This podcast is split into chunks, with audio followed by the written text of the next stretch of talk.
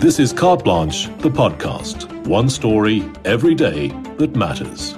Delve into the issues that impact you. Whether you're in need of a better understanding of the world around you or simply seeking inspiration or unique perspectives, you'll find it all here.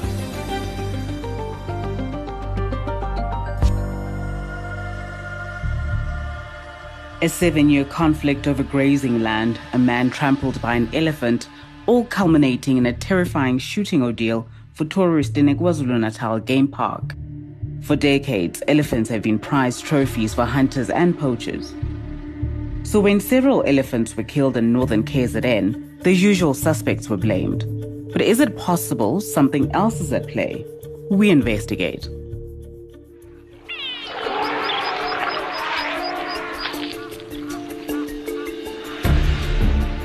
Northern KwaZulu-Natal, picturesque Lake Jozini backed by the Lebombo Mountains, a little slice of paradise with unique biodiversity.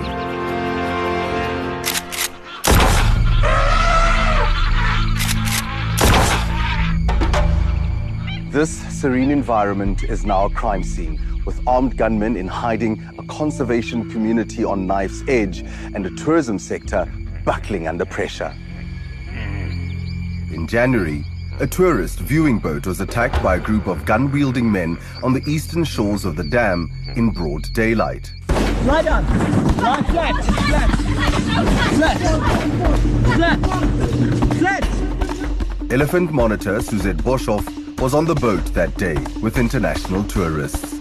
You just hear the panic in their voices. The top deck started screaming, there's people with guns, they're aiming at us. They're aiming at. Two shots were fired, and then two more. The boat beat a desperate retreat. The guests cowering amid the gunshots. They emerged unhurt, but traumatized. They came to Africa for a beautiful African experience, and they were actually confronted with the most terrifying moment of their lives.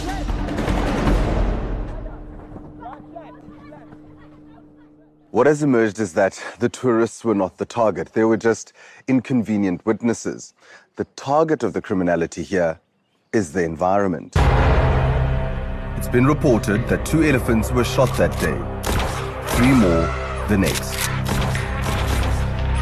This criminality is mainly on the eastern bank of the Jozini Lake, where Mozambique, Eswatini, and South Africa meet. But these were not the first elephants to be killed in the area, and they will not be the last. This is the inevitable path of a tragedy years in the making, beginning where nature and humans collide.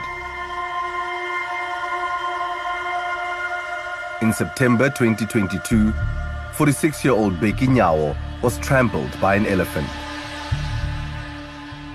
As is tradition in Zulu culture, Beki is buried alone because his unnatural death is considered a bad omen. His father, Abner Nyawo, kneels close to his son's grave and introduces me to his son's spirit. These are the people. They have come to see you and find out what really happened. This is the man. Thank you. It's rare for a TV crew to be allowed to visit a grave like this. It's clearly not easy for Nyawo as he's still struggling to come to terms with his son's sudden death. My child is dead. What should I do now? Looking back, it seems a tragedy was inevitable with the elephants crossing paths with cattle and humans more regularly. They have been a problem. The problem is that they have calves and they become violent. They don't want anyone close. That is the problem. The solution, he says, is simple. We have been saying these elephants should be removed because this is grazing land and now they are killing us. We are not safe here. We are dying. The elephants are killing us. Historically, the land's been used by the local community for cattle grazing, but it belongs to Ezemvelo KZN Wildlife and it is a proclaimed protected area. Joe Padima is from the organization's conservation services, responsible for managing the land that's in dispute. The amount of cattle that were being put there, the livestock, were not, were not of significant impact or adverse impact to, to, to biodiversity.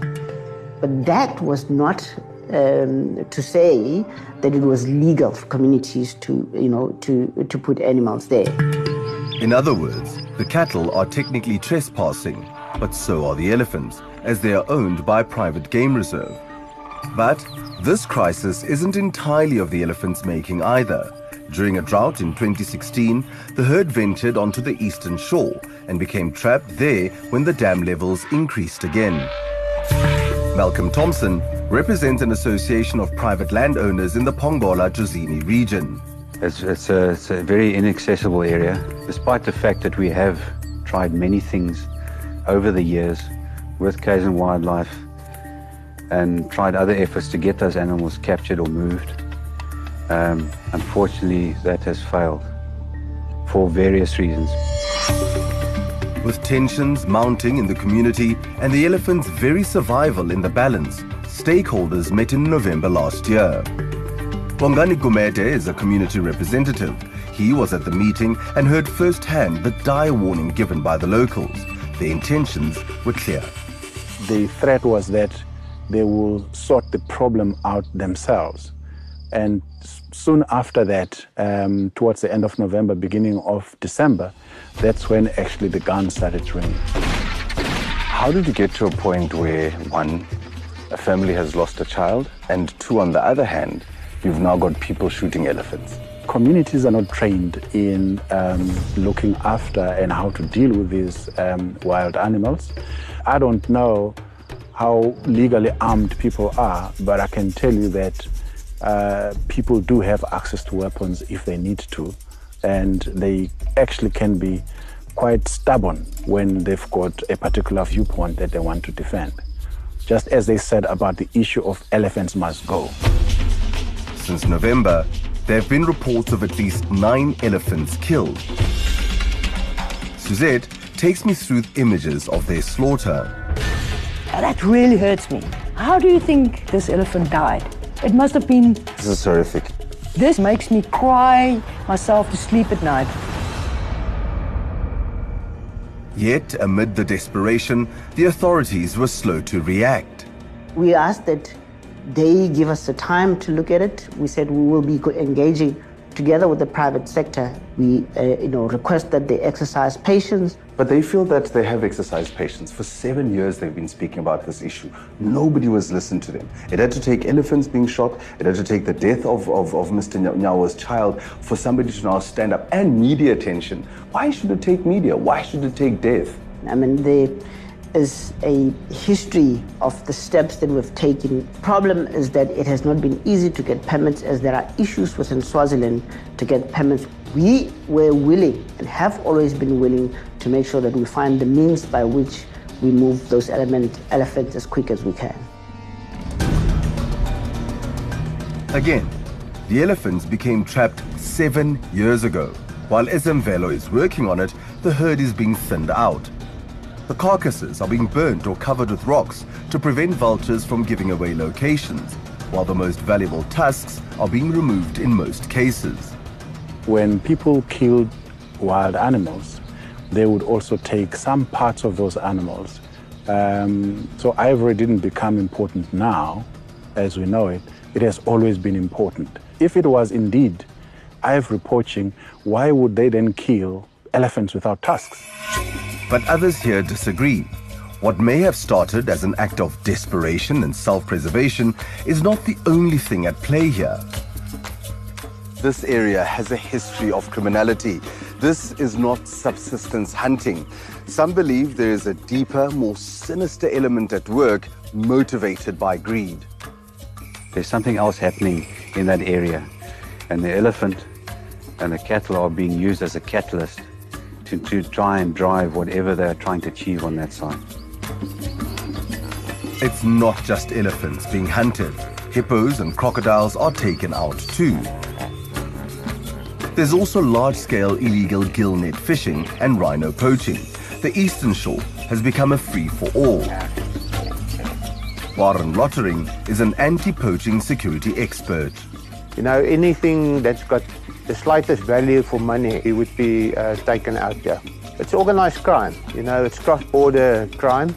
Um, there's huge amounts of money to be made. Has it evolved and has it become more serious over time?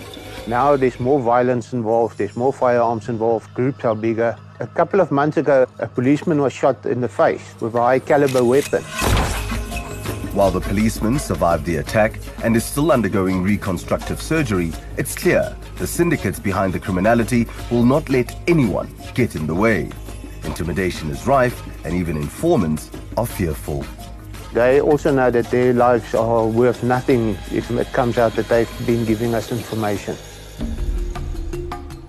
Private landowners invest hundreds of millions of rands in land, infrastructure, and employment, but bear the brunt of criminality. We've experienced a number of cancellations already. Um, people are now starting to wonder whether it's safe to come to visit our reserves.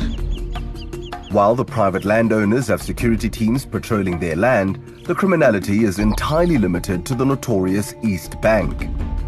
And then on top of the mountain is where the three countries come together, Mozambique, South Africa and Swaziland. Yeah. And so if they commit a crime here and law enforcement is onto them, they can either decide to go across into Mozambique or they can go to Swaziland. Finding a solution has never been more urgent, as criminal elements appear to take advantage of conflict on the eastern shores. It's spreading, it's spreading like a wildfire, especially after you've been hunting the top species, you've been shooting on tourists, and you're still scot-free. This whole area currently, I believe, is under threat if we don't react and start governing and protect these areas. Ezemvelo needs to take the lead. It's Ezemvelo's land and it's their duty. When we speak to the community within that northern KwaZulu-Natal area, fingers are, are pointed at you. Ezemvelo has been blamed because Ezemvelo is responsible for biodiversity. But taking responsibility over that is not making miracles. Um, you, you know, we, we, we work within um, a constrained space to make sure that we resolve their issues and do as best as we can to do that. And sometimes that falls short. The new plan is to move the elephants during the winter months and increase police patrols, but time is running out. If this had to be lost to conservation and to ecotourism, it would be it would be a very sad day, not just for KZN and our community, but for South Africa as a whole. But for some, the loss is much more personal. As we finished our interview, Nyawo kneels again at his son's grave. It's okay. Sesezibahamba They're leaving now. Rest well.